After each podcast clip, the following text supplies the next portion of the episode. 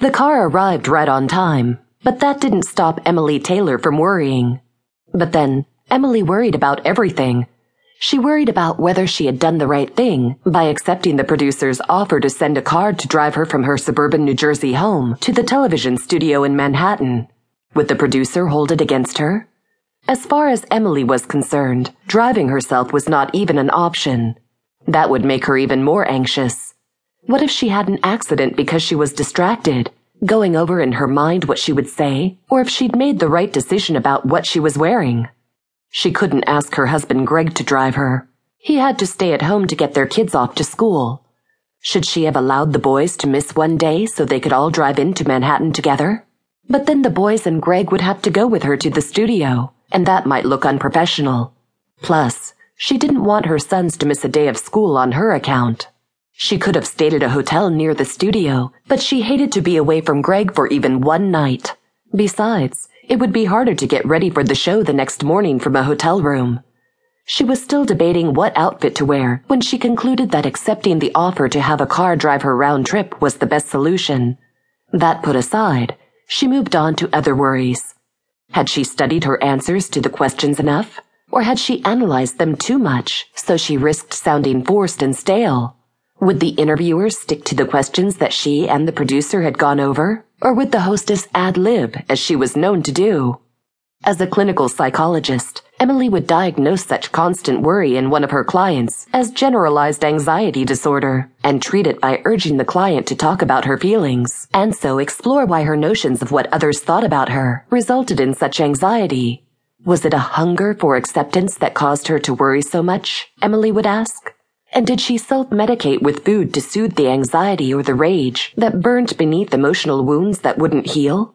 Stop with the self-diagnosis, Emily chided herself. What was it Greg always said? You can't see the forest if you're a tree.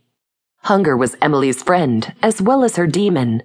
It lay at the core of her lifelong struggle with overeating and obesity.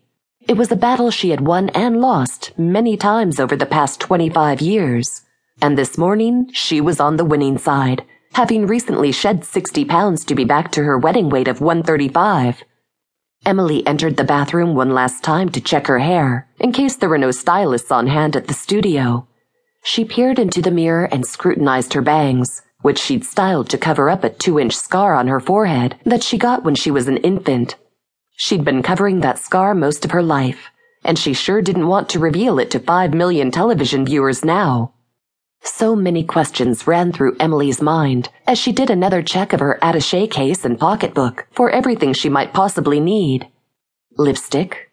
No, she didn't really need that since the station would make her up by a professional makeup artist, but it was still better to have her own bright red lipstick, just in case.